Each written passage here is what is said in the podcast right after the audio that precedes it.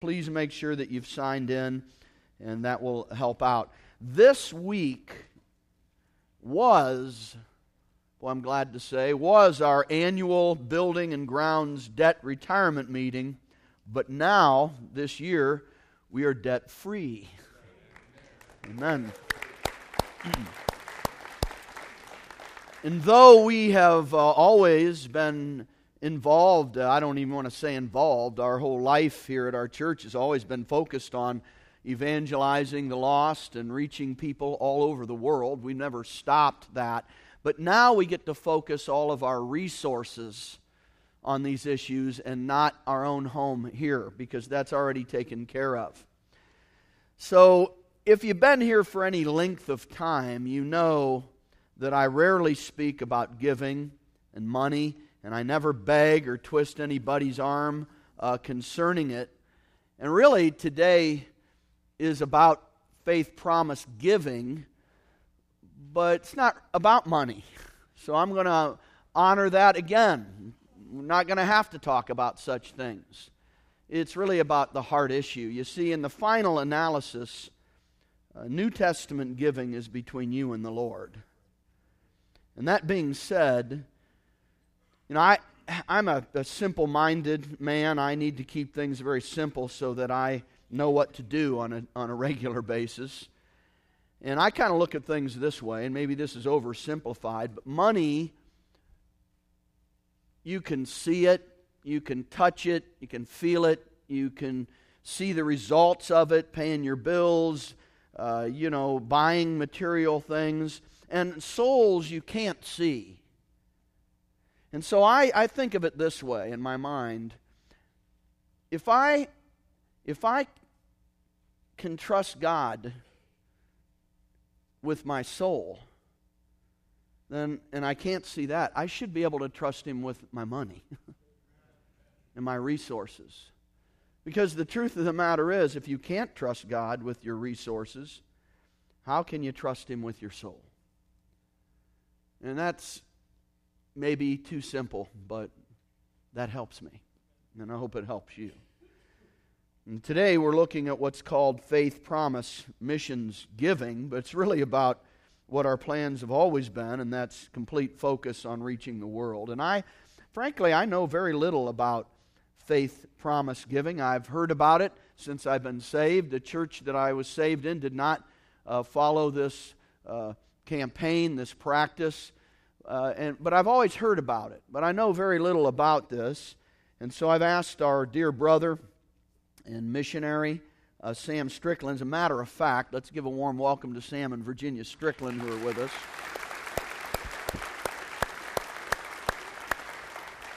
I forgot to introduce you. I've been with you for the last three days, so.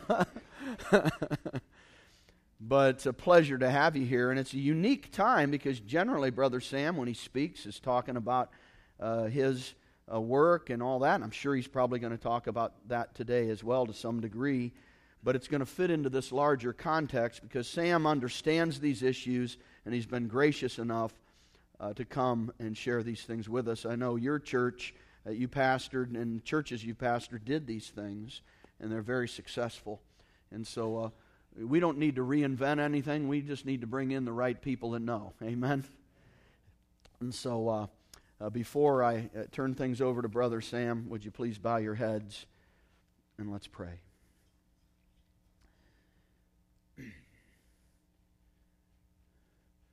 You are a wonderful and gracious and loving Heavenly Father.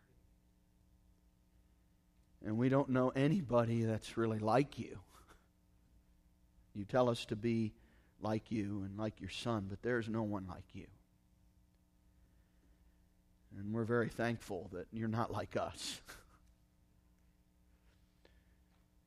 so, Father, I pray your hand would be upon us today that we might see things the way you see them. You might touch our heart for this world. Lord, I'm, I'm grieved sometimes in my heart because of the connection that I have with this planet is sometimes it's wrong and my perspectives are wrong. because I love this place sometimes for the wrong reasons. I sometimes don't think of all the lost people that are here and how serious the scriptures are about what's unfolding before our very eyes. So, Lord, I pray you'd remind us today of what your heart is, and that may we think like you. May we adopt your ways, and may we love the things that you love. I pray you'd use Brother Sam in a mighty way. And you give him great uh, peace and freedom to speak to us openly. We can take it. We need it. We need what you've got to say to us through our dear friend.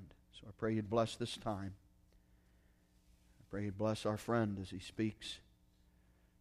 I pray these things in Jesus' name. Amen. Brother Sam. Well, it's always great joy to be here. I'm always uh, said if I could, I'd be a part of this church. I'm always excited to be here, and I go to a lot of churches and preach in a lot of conferences in different places, and this is the only place I say that. So uh, this is not uh, just politically speaking here today, but I do not live uh, close enough to be a part of this church, and uh, but I'm thankful uh, for my friend Tom. We met, I believe, is providential, and we met for such a time as this and it's been a great uh, blessing uh, for this church. And your encouragement and your support and your help of us uh, through these last several years. I was a college student. I grew up a Methodist, I've told you before, on a farm in Oklahoma. I was a college student at the University of Tulsa. Um, and I, when I left my parents' home, I said I believed I was going to look for a different church. I didn't want to hurt them because they've been Methodist all their lives, but they certainly love the Lord. They were godly people, um, and I wanted to be always a blessing to them. But I appreciate what my parents said to me as a young man. They said, Son, you don't owe your allegiance to a denomination, you owe your allegiance to God and His Word. That really set me free. uh, I have. Uh, background of circuit riding preachers. My family originally came from the hills of Tennessee, and uh, some of the preachers were circuit riding Methodist preachers. And when I was a, a boy, my grandparents, I don't know why, uh, they asked when they died, and they died, my, one of them when I was nine, the other one when I was 15. They asked and requested that I receive one of their relatives' Bible that he carried in a saddlebag. So I've been blessed of God. And we who have received much are responsible for much. And we who are in America and we who are in this place today who know Christ, we have a opportunity and a privilege it is to serve the Lord. It's not a sacrifice when you're serving God because these things are eternal and they will last for eternity. And so we have the privilege of doing that and uh, we have the opportunity during this time. So I started attending uh, Tulsa Baptist Temple. I had a friend who was in college who invited me to go there. I attended a lot of different colleges. When I moved away from home, I carried a New Testament, and I wanted to find out what do I believe, not just what my mom and dad believe. And I did that, and I read it day after day after day. And I became convinced that I could know I was saved because I'd been taught you could lose your salvation, even though I never believed I lost mine. And uh, uh, uh, secondly, I'd been sprinkled. And I'd never been immersed. And so I went to this church probably six months. Uh, I think they thought I was a member. I went Sunday morning, Sunday night, Wednesday night was there every service.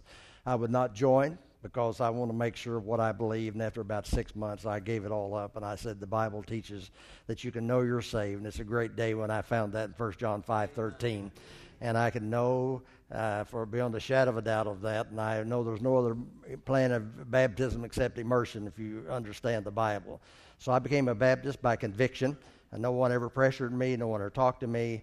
Uh, the church at that time ran about 1,200 at a very large college group. I was involved in that group. Uh, I began to lead the music in the college class. We went, went out on visitation and all these sorts of things. I had no plan to be a preacher. I was preparing to be something else. I had my life plan sometime I was in seventh grade. I was very driven, and when I was in seventh grade, I knew exactly what I was going to be and do, and I had that all planned out. And God began to deal with me right before I was a senior in college. And I struggled.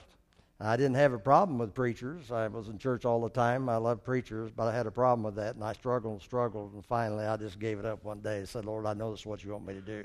So I always think there's two things I know in my life. Number one, I know beyond a shadow of doubt I'm saved. Number two, I know I'm called to ministry. And I cannot get out of that. And so uh, God has worked in that way. But I went into this church, and there was a huge missionary giving church back then.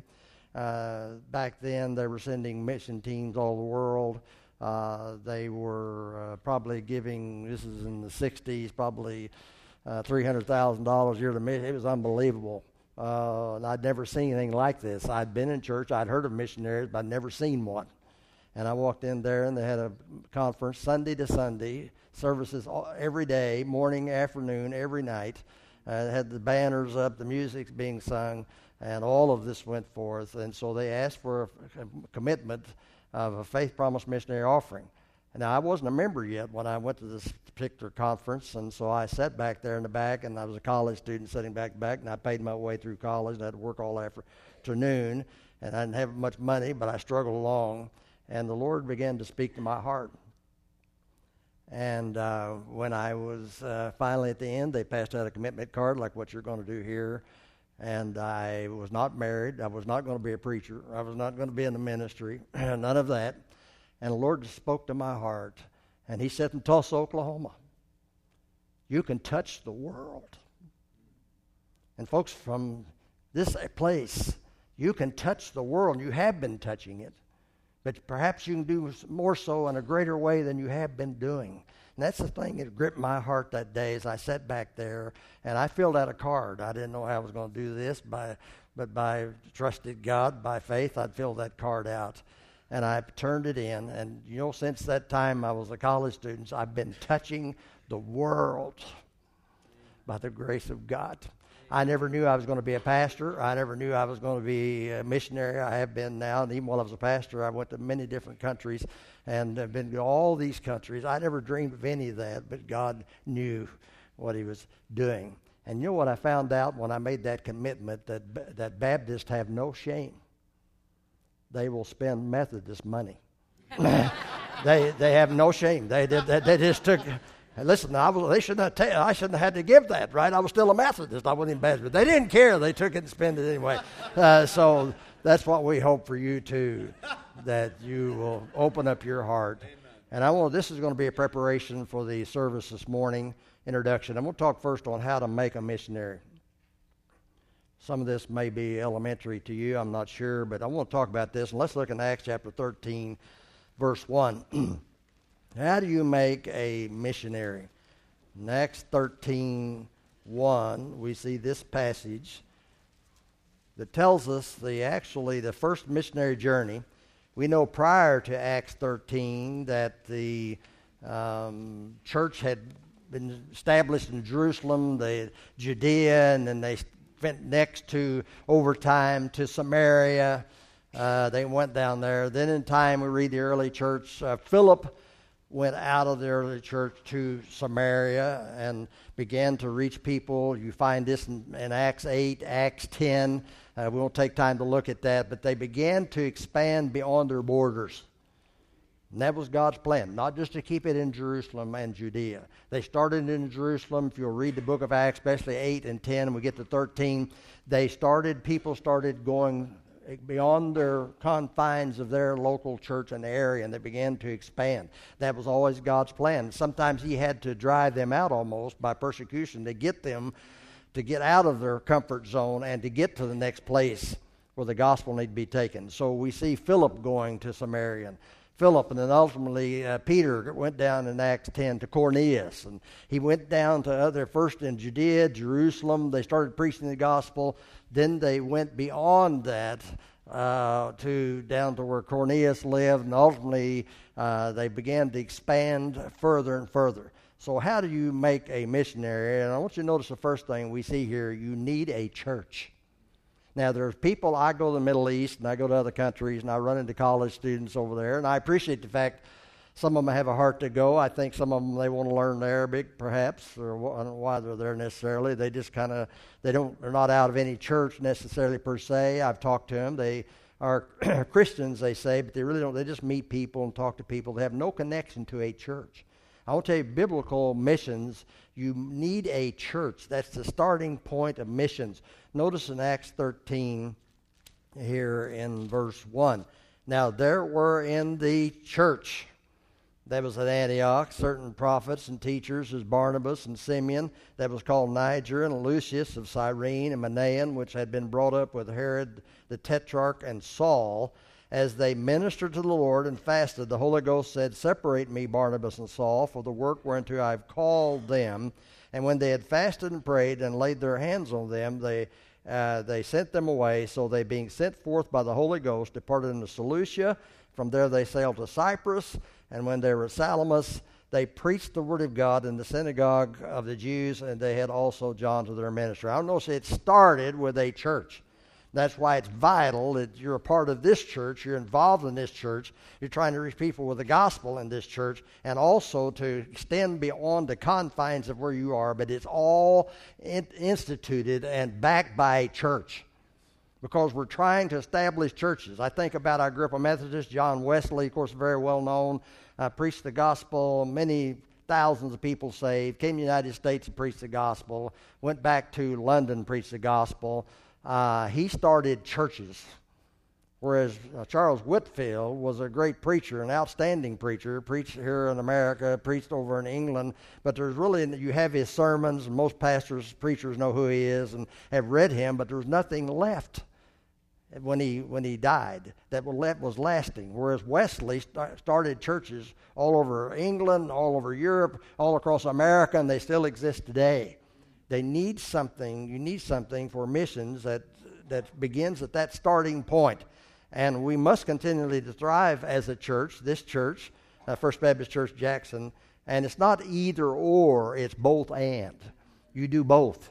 You're trying to have concern to reach people with the gospel here, but now you want to see beyond this place and to have a vision to reach them to well. So you need to be contributing to this church, to the health of this church, being an active member, uh, being involved in ministry, uh, be a growing believer. Uh, not stagnant, not not staying the same, and studying and growing in God's Word, and praying and giving and sending and uh, being all that God would have you to be here. We need strong churches, and when churches begin to die out in America or wherever the country they're from, it makes a disconnect now to the support of missions, and that actually ripples to a detrimental effect on missions because now there's no church to support these missionaries who are trying to go. And it's become difficult in, in my lifetime uh, of seeing uh, decline the number of churches that even want to or have the ability to to support missions to make the gospel go around the world. We're going to lose that if we don't have strong churches at home or actively serving the Lord. So that's the first thing. I want you to know the second thing we find in this passage. You need servants. Notice in that we're right here all in Acts 13, verse 2. As they ministered to the Lord and fasted, the Holy Ghost said, Separate me Barnabas and Saul for the work. Now, if you notice in the previous verse, I think there's about seven, six or seven men named there that they were possibility, but the Holy Spirit picked out these two, Saul and Barnabas, and he said, I want them. The, the other ones continued to serve Lord, Lord where they were, but he said, I want these men sent out beyond this church. And so you need servants. You need people who are willing to do the work. Sometimes I talk to young people, they ask about how do you prepare yourself to serve the Lord. Well, I'm always reminded of Eliezer, where he said he went to get a bride for Isaac. And he said, I being in the way, the Lord led me. God sends people who are already in the way. Sometimes people say, I get all enamored and they want to go to mission field and they see the slides. It all seems glamorous and glorious, and they find out it's not quite that way when they get there. But we see they, and they don't do anything at home necessarily. No, you have to be in the way. God put, chooses people who are already in the way and their hearts are prepared, their hearts are, are ready to go out. So God works in the lives of those people, and the church needs to prepare people for service so if God did call them to go beyond this place and go somewhere else, they'd be able and willing to do that. Uh, so we see all of these uh, people, Barnabas, you had Simeon, Lucius, Manaen, and Saul.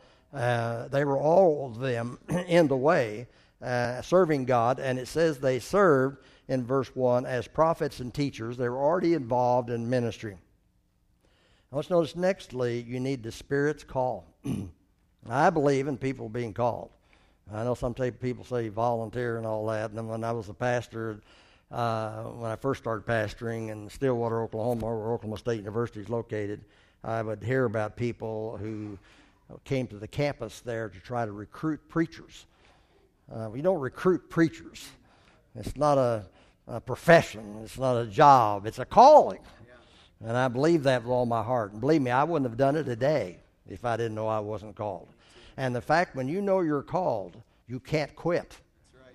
You know, I told my church, I said, listen, if you don't like what I say, tell God. He's the one that called me. Yeah. And I can't, I don't know what to tell you. I mean, I don't know what else to say. I mean, He told me to say it, so I have to say it. Yeah. You take it up with God and say, you know, uh, so you have to know you're called because when you know you're called, it'll overcome many of a discouraging, difficult time. because you say, listen, God, I can't get out of this. And I'm not necessarily one out of it, but sometimes you get where you want out of it when problems. My wife and I, we I pastored in Oklahoma first for about six years, and then we went to New England and started a church in Warwick, Rhode Island, right outside of Providence. Everything's outside of Providence, Rhode Island, a small state. But uh, and we went there, and I mean, it was a struggle. We met in an old school building. It was built back in 1898. Seriously, uh, I wouldn't go to it today if I drove in there. I don't have got anybody to come. It's an absolute miracle fire trap and all of that. And you know, we I went there, and I had I had four sons when I went, and we had my fifth one born there, and they're all real little. I said, uh, Lord, I don't want them to go up in this stinking liberal place, and you know, and all the politics are liberal, and I, I don't like all the things going on here. And I whined and moaned and groaned. I thought I was going to uh, go under, and I say, how am I going to do this? And so I whined around for about two and a half years. I can almost target the date. And God didn't speak to me audibly. but one day it's almost if God said, You know, what you need to do in my heart is what you need to do is get in front of a mirror and find out the problem's not the place or the people. The problem's you. And I never will forget it. I got on my knees. And I said, Lord, that's true. And I know I'm called here You've sent me here, and by the grace of God, I'm going to serve you. When I did that, folks, things began to happen. We started reaching people. We bought land. We built buildings. We had a Christian school. We had a Bible Institute. Uh, we supported uh, probably 100 missionaries. We, uh, I started traveling foreign countries. You see, I knew I was called. It wasn't I was any better or any special person, but God called me. So that keeps you from quitting. That keeps you from going. So we need people. A lot of uh, I've been asked to be involved recently in a, in a ministry of of training young couples who feel called to the mission field uh, to make sure they understand exactly what they're what's going to be involved in that because there's very great concern among mission boards and other places of, of so many young couples not staying after spent hundreds of thousands of dollars to raise support for them. And they need to know, and they need to know what they're getting into. But it's not a burden. You know, sometimes we did, we've had people go out of our church as missionaries, and sometimes people start wanting to feel sorry for them and all this. And I, I say, listen, I said, don't feel sorry for them. They have an opportunity to serve God. Not having to feel sorry for you service because, oh, poor me, I'm in the ministry. Poor me, I'm having to go. No, thank God for it. Amen. That's what the Apostle Paul said. He said, thank God he put me in the ministry. Amen. And so today I thank God for that, even though I didn't deserve it and wasn't worthy. Uh, for whatever reason he called me to do so. But I said, beyond a shadow of a doubt, I'm called. And we need people uh, who are called. He chooses whom shall go. Uh, and we must out of his way, according to Ephesians 4 uh, 30, and don't grieve the Holy Spirit of God. If he calls people, then we want to help them. We want to encourage them as they go forth. Uh, and so uh, we need the Spirit's call. Um, we first need uh, church, you need servants, people serving the Lord, and then you need the Spirit's call. thirdly, that's where we come in unless God calls you. You need senders. This is a partnership. You can't have it without a church. You can't have it without senders. You can't have it without those people back at home who are the connecting link to pray for you, to encourage you, to uh, send financially, more than just money. It's prayers, it's concern, uh, it's interest in that ministry. You need senders. Notice where we get that. Notice in verse 3. We're in Acts 13. And when they had fasted and prayed and laid their hands on them, they sent them away. So they, being sent forth by the Holy Ghost, they were sent. They were sent out by the authority and the blessing of a local church.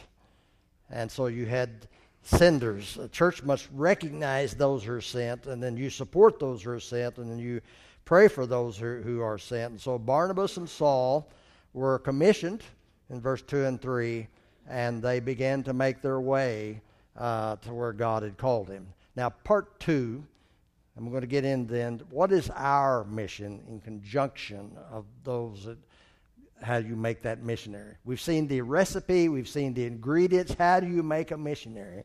We see that. Now, what is our place now in conjunction with that missionary that God has called out of our church, our mission? And I'm going to continue that during this session and then get into the aspect of giving toward them to make that uh, possible. Now, we've seen our mission uh, basically. We've seen what God is trying to do, but our mission in relationship to this worldwide mission is what we need to get a hold of. And our mission is way beyond this place, it's worldwide. We need to have a worldwide vision. God had a worldwide vision when He sent Christ to this world, not just in Jerusalem and Judea and the apostles then, he began to thrust them out, and they began to go step at a time till ultimately came around the world. And so that is what we're to be doing to have that. And our mission requires that we move beyond the boundaries of our local church. And it's important, certainly, that the home church, the ministry remains strong. It's vital for that. But it's also equally important that it goes beyond what you and I see every day and as you serve the Lord here, then you must always be pushing the boundaries and the borders of your local church. And there are five steps that we are going to look at that we see in the first missionary journey, which is, I think, is the example of all missions. And this first missionary enterprise, and this is what we should be vitally involved in as a church and what we should be excited about as a part of this church. We've already seen Acts 13, 1 through 3, how Saul and Barnabas, they were sent out. Verse 4, they, were, they departed, sent forth uh, to this special work. Now, they did have the advantage that they there was a common language, Koine Greek in that day, so they didn't have to learn languages at that time where they were going that missionaries have to do today. But they also had other difficulties that they faced. They went into synagogues. Uh, they, because they were Jewish people, they had a, a little bit different situation that that way. But starting at synagogues and then branching out wherever uh, Christ needed to be proclaimed, they went outside the venue of their own uh, ethnic group, being Jews and Jewish converts. They went beyond them and beyond Jerusalem, and they began to spread. And this is what we want to look at now at this time. What is our mission? We see uh, number one, we must go to other people groups. Notice in Acts 13:4. In Acts 13:4, they departed unto Seleucia. From thence they sailed across the sea to Cyprus, and they began to go to other people groups. Notice verse 5, and when they were at Salamis, they preached the word of God. Verse 6, and when they'd gone through the Isle of Paphos. Uh, verse 13, now, when Paul and his company loosed Paphos, they came to Perga, Pamphylia. Verse 14, and when they had departed from Perga, they came to Antioch and Pisidia. You see, they, they went to other people groups. So that's part of missions, leaving this place and going beyond it uh, to other places. So, a missionary, by definition, by technical, concise definition, is someone who's sent outside the ministry of the local church to another people group to minister there. Now, it may not be outside your state, it may not be outside uh, this locale necessarily, but beyond your confines of your local ministry and church, you take it out of that. So we're not saying it's all foreign, it's outside the confines of this church and the ministry here. So uh, you push the borders.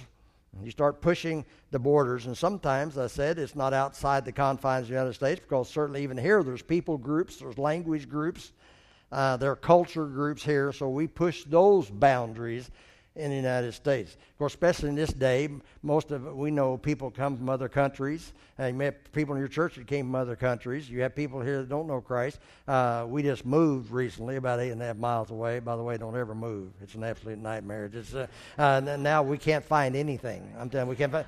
It's uh, I don't know how I even got here, you know, this way. But um, uh, but we we had on our block uh, of course, I go to Middle Eastern countries. We had a Muslim, of all things, uh, family moving about two, three houses down from us that we tried to engage and talk to and be friends and so forth. So we're going uh, to other people, but there's people like that uh, wherever it is. So by uh, we're pushing out uh, th- of this place beyond our borders to other people groups.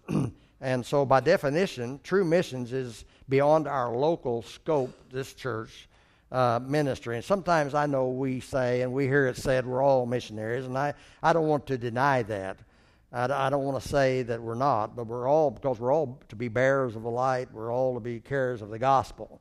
But in the truest sense of the word, those who are called are recognized by the church and they're sent out to other places beyond our borders are missionaries for us.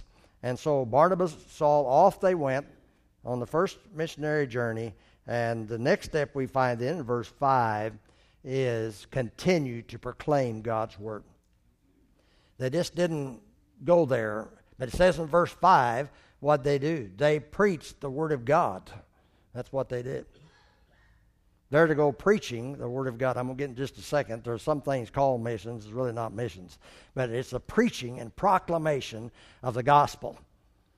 And that was their calling, that was their mission, that's what they were doing. Like I said, I run into people everywhere I go, and I'm thankful to have some sort of burden to go there, but they're really not necessarily proclaiming the Word of God. They're really not attaching them to a church or uh, discipling them and all of that. That's not what God intended, and we see it in the pattern here in the, in the, in the Bible. And so everything we're talking about here today is not something the Baptists dreamed up or somebody else dreamed up, it's biblical.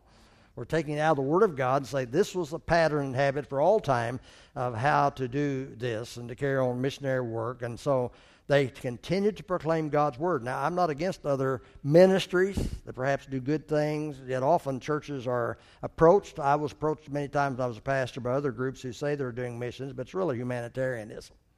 And certainly, we should all be humanitarians. I'm not. Uh, belittling that. We need to feed the hungry. We need to clothe the poor. We need to send good water in places. But for us, as Bible believing Christians, it has to be tied to this point of a proclamation of the gospel. And if it will do that, fine. I have an organization, a small organization. He was a pastor in North Carolina for many years. I've known him for some time and I'm not a part of the organization, but uh, he contacted me, and we're very good friends. And so when I started going to the Middle East, because his ministry is uh, providing humanitarian aid anytime there's a hurricane, like in Bahamas, they'll be there. If it's in uh, Haiti, they'll be there. They take medical teams, unbelievable number of doctors and nurses that go with them uh, all over the world, basically. And but uh, he runs this, and he became a 501c3, so he could be a nonprofit organization, so he can take funds from corporations. Uh, there's huge corporations in America that support him uh, because they know he's doing humanitarian aid, and they don't care if he preaches the gospel or not, but that's what it's always connected to. And he gets hospitals to donate beds, equipment, I've been in Sudan where they begged and plead. Uh, they have people all the time getting killed on motorcycles. Uh, most of them don't have, have a motorcycle, but they're getting killed everywhere. It's dark out, the roads are treacherous. And I've been to the hospital and, and talked to the administrator, another lady there, and they uh, didn't have an X-ray machine. They said it's just we try to treat the people best we can, but we don't have any means. And I've I've tried to connect them with this thing, but uh, it, it, it's it's we need to uh, be concerned about these things, but we need to make sure that the gospel is preached. And so, this man I'm involved with several years ago started calling me since I go to Syria and uh, Syrian border and other places, and that's where basically all the refugees come across uh, into Lebanon. And so he asked me if I would uh, facilitate and uh, carry funds there because he said, I know you well, I know there'll be accountability. And so I promise him that every dime is given to me, it goes to where it's supposed to go, and I follow up on it, and he knows that. And I give a report back to his donors, and I've been doing that. Who knows? I don't have a figure of the tens of thousands of dollars that I have, not me, but his donors and his people, I have made possible to, uh, to send funds there. And I can't always take it. Sometimes I wire it. Uh, but I go there personally, usually every year, and I'm also there. I'm with pictures taken of me handing out vouchers, and we go visit people in their homes. And one thing I appreciate about the church that this runs through, they said any funds that were given to them, they would uh, give half to Muslims.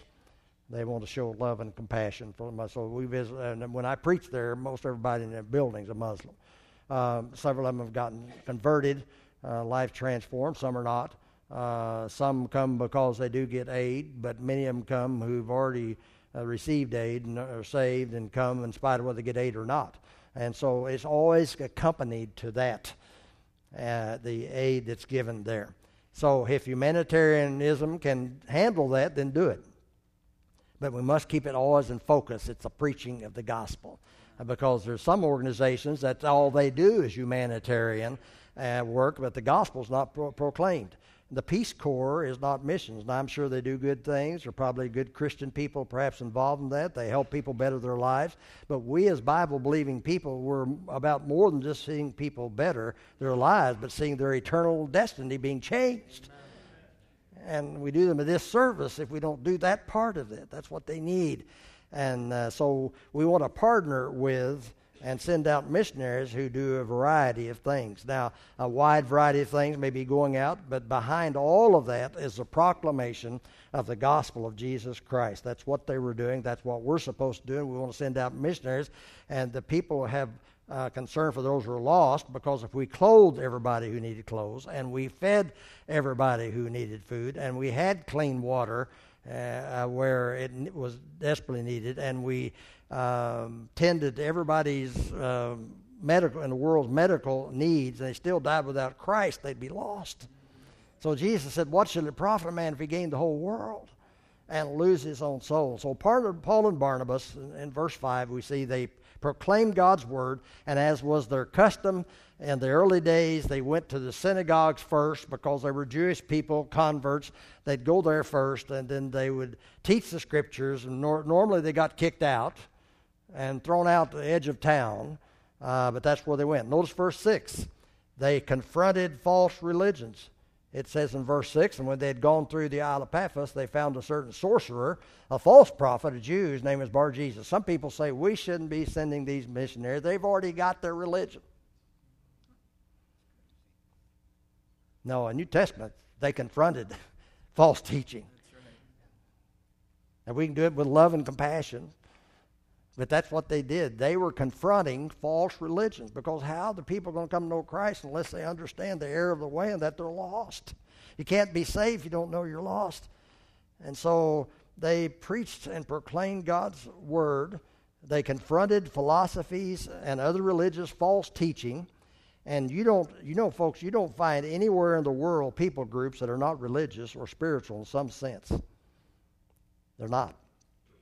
Every place on the face of the earth has some uh, form of religion. There's no people group that we ever found in the history of mankind that's 100% atheist. So what are we going to do? We're going to go anywhere. They've all got some religious belief. So it may be false and uh, f- fake, but they've all got something. We, we couldn't send anybody anywhere if you follow that philosophy. They don't. And so uh, that it's 100% atheist because atheists have to be educa- educated out of God. Uh, and I haven't got time to get into that, but Romans 1 talks about, verse 19, they're, from a standpoint of their conscience, verse 20, uh, from creation, uh, verse 21, from history. Uh, they know there's a God, so they're without excuse. So often, the vacuum of that spiritual void in, in where there's false teaching has been counterfeited by Satan, and it comes in a variety and many different flavors. So we need to confront that, as we do in America, by preaching God's truth. I want you to notice verse, uh, pardon me, number three. Yeah, what I do here. Uh, exhort them. It should be number three coming up here. No, no three coming up. Uh, okay, here we go. Exhort those who believe. Verse 22 in chapter 14. We're going to jump to chapter 14 verse 22. You know what they did, folks? And I know this church is big on this. They had discipleship. That's what they did next. They exhorted them, they followed up on them, they discipled them. That's the biblical plan for missions. In Acts 14, verse 22, confirming the souls of the disciples and exhorting them to continue in the faith. Now, if you take chapter 13 and chapter 14 and you start looking, I'm not going to have time to do it, look at the towns they went to, you'll see they got kicked out, they got thrown out, they got beat up. And when you get to chapter 14, you know what? They went right back around every one of them. We'd say, well, I can't go back there. I got beat up there. No, they went back. You know why? Because there were people there trusted Christ as a Savior, and they're going to follow up on them to help them grow in the faith. Amen. They continued to exhort those who believe. They just didn't leave them on their own. They went back around. These towns are all named again. They went back around. So that's what Paul is doing. He's exhorting them to continue faith and positive encouragement that they would be living out their faith and living out the truth of their newfound faith in Christ. And so Paul doesn't say, well, come to Jesus, and all is well, you'll be rich, you'll be uh, healthy, health, wealth, and prosperity. Know, that's not what he was preaching. Uh, you'll not have any problems, you know, if you believe, and everything be perfect. No, what does it say in Acts 14, last part, verse 22? What did he teach them? That we must, through much tribulation, enter into the kingdom of God. the Bible never promised health, wealth, and prosperity to anybody. It's a false gospel and ruining people. And I go to Middle East, and you'd be amazed. I've been in Iraq and all these various countries where the health, wealth, and American preachers are over there and giving them TV so they can watch them and send them money. And so when you're persecuted, I, I, was shocked. Some of the places I've been, they've asked me if I know some of the, if I've ever heard of something. I could know how in the world you people ever hear of these people? Uh, but they preach that to people who are persecuted and under great duress and problems. And I think it provides some. Maybe I can get out of this mess by uh, manipulating God. Was what they teach. No, they exhorted them. They told them, "Listen, it's not always going to be easy." Right. And through much tribulation there may be problems. And it's doing people disservice to tell them if you get saved, your problem's all over and, in this life, but we're not living only for this life. So, living our faith uh, here in America is not that severe, uh, but these early church people, they faced much persecution. Uh, they were uh, under difficulties as the apostles were and the preachers in church, but they continued to go their way uh, with them. And those that came come to Christ must be exhorted and helped to grow in their faith. So missions involves teaching, training believers to do the work of the ministry. Now, number four, organized churches. That's what they did in verse 23. 1423. And when they had ordained them elders, get this, in every church. They were establishing churches. It was not a freelance ministry. Uh, no, they were establishing churches and they installed pastors in those churches. It was connected to, as we said, the uh, right pattern and plan of starting with a church and then having people who are already serving the Lord, uh, following the Spirit's call. And then we see this step here they were uh, organizing churches. Now, the goal that's always to be sought in mission work to see churches established, uh, churches striving, and that should be the tip of the spear of any missionary work we're involved in, and even the support uh, work or uh, of church planting, all of it. That's the tip of the spear, reaching people with the gospel and establishing churches. And then that church continues, and they follow the same pattern. It reverberates around the world. And so, pointing those people who come to Christ to a local church. And Jesus said, Upon this rock I'm building my church. He was building. You know what Jesus is doing now this time? He's building his church. That's what we're to be doing.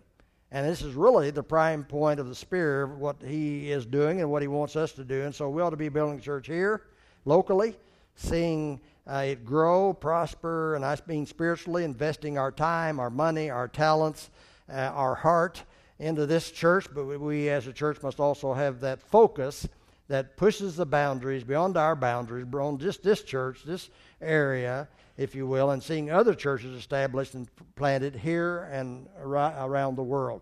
Uh, number five, report what God has done. Notice what it says down here in verse 26.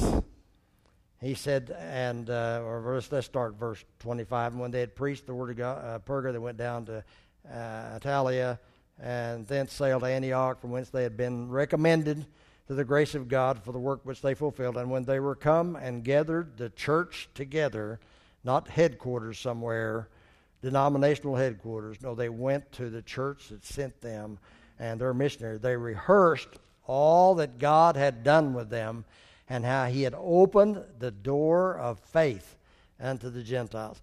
This is what we do today. You have your missionaries, they come back and report to you. This is all the biblical plan. It's not something contrived and dreamed. Like I said, I was a Methodist. I never saw a missionary. Uh, the church, I think, did maybe support some, uh, but the headquarters was in Nashville, Tennessee, and they hired missionaries there, and they had necessarily no accountability in any church, and there's a denomination do that. I'm not saying many of them preach the gospel. I'm not demeaning that. I just think the way we do it's the best way and the biblical way because you get to know these missionaries. You know, uh, you really don't know them unless uh, in that type of organization, unless that be somebody your church set out. But here, you always know who they are. You hear from them, you get the pictures, you know there's that connection. And I often say many times, regardless of the amount of support, it's the fact that they know you and they're going to pray for you. Uh, I had a church for we'd had a church for some time. They were small. They'd had some struggles. Uh, they gave us five dollars a month, and people might poo-poo that, but I was thankful for that uh, because I knew there were people there uh, who prayed for us and did what they could. Uh, that's the important thing: is conjunction and knowing who they are, and they report back. And so they reported back to the church. That's what we do now today. And we need to hear from our missionaries when they return. And oftentimes, that's the uh, spark that ignites other people to go as well. And so, uh, we want to be a church that makes missionaries and it's about missionary endeavor. We ought to take mission trips, which you do, try to get young people to go, which you do, to expose them this, and we need to support those of our uh, missions family by praying for them. Uh, let's keep missions as our focus. It's not a sideline of what we do. It's not an addition to what we do. It is not an appendage of what we do. It's a plan of God, and missions is the heart of what we do for the glory of God. And we need to remember that. Henry Van Dyke said the missionary and and enterprise is not the church's afterthought, it is Christ's forethought. It's always in his heart and mind. It's always in his desire what he wants you to do. And you know, it was a church that I was saved in. It was a church I was baptized in. It was a church I was challenged for missions in. It was a church I was called to preach in. It was a church where I met my wife and I saw her the first time singing in the choir. Uh, I didn't know her. And it was a church I've served in all these years, and it's churches I preach in in Iraq and Jordan and Syria and Lebanon, Egypt, and 25 countries total. It is churches, and thank God for them no matter how small. I go to all you know different sizes, it should make no difference of size. I thank God for every one of them because there's a place there that that town needs, that city needs, that place needs. Lord bless you. Thank you, Brother Sam. Now, this was just a, a setup. I, that sounds wrong. I didn't mean it that way. This was pre- in preparation to the message that Sam is going to preach in, in our following service. And I know many of you are going to go serve and you're going to miss the service. And it's absolutely crucial that you get a, a CD or you listen to it online. Uh, Keith, when will you have that posted tonight? It's crucial you listen to the message and prepare your heart for us to really keep our single focus on these things. Amen? I'm going to say something in conclusion, and it's. It's very difficult. It's a very difficult thing to say. It's more difficult to hear. And so I want everybody very still. This is very important. If we as a church do not have a burden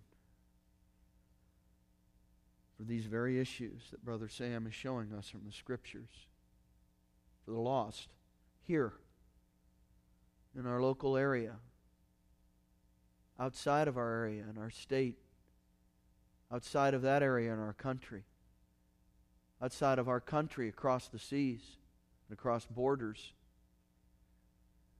If we don't have a heart and a burden for these things as a church and as individuals,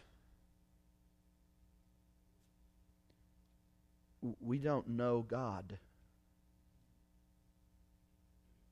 I'm not saying you're not saved. I'm not saying that. I don't mean knowing God in the context of salvation. I'm saying you don't know Him. Because He came to seek and to save that which was lost. We make disciples and we have discipleship so that disciples, so that followers of Christ are strengthened to go out and make more disciples. Not because it's a program. So, what I want to ask you to do, if you could bring up the slide, Keith. And I'm going to repeat this at the end of our service for those who couldn't make it. I want you to be praying about turning in this this commitment card next week, not this week, but next week. And I want you to be praying about these things. I provided you with a devotional guide that you'll begin working on tomorrow morning. And it's a six day devotional guide. It takes 10 or 15 minutes to do but it'll help us focus our mind on funding this type of work because it's not free. And if you notice in that card, it says not equal gifts, but equal what? Yeah, we can't all give the same thing. Some churches give five bucks. But that's just as much of a blessing as $5,000, to be quite honest.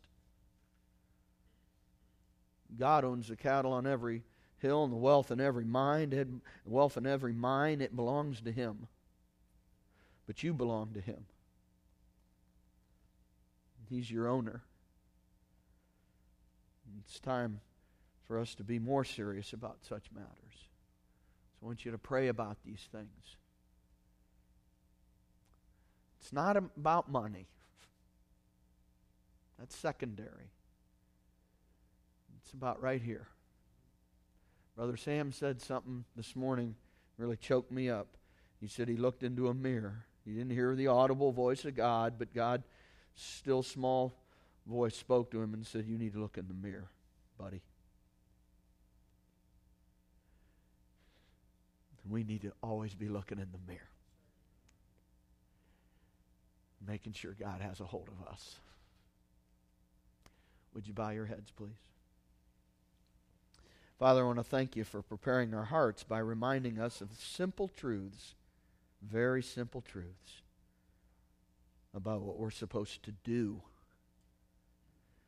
So I pray that you'd bless us in these endeavors, and I pray, Lord, we raise money for a fleshy building, for an earthy building. And I'm so thankful, and really, as the pastor, I'm proud of our church for the funds we raise for this building, Lord. But if we can't raise that many funds or more for the whole purpose of this building, then I, Lord, I'd, I might, I'd just be ashamed. Lord, we, we want you to be pleased with us, and we want you to use us. We want, we want to reach this world because that's what you want. So I pray, Father, you'd open up our eyes and make this a very special week, that we'd not walk out of here and just forget these things or take them lightly because you don't. So I pray you'd bless us in these things. You'd encourage us. And I've said some hard things at the conclusion, but they're just true. And they're a blessing because Jesus Christ loves us. So we want to thank you for Jesus Christ, your goodness to us. I pray these things in Jesus' name. Amen. All right, why don't you take a break and then uh, be back here in your place at 10:15 so we can go ahead and get the service started this morning. Thank you very much.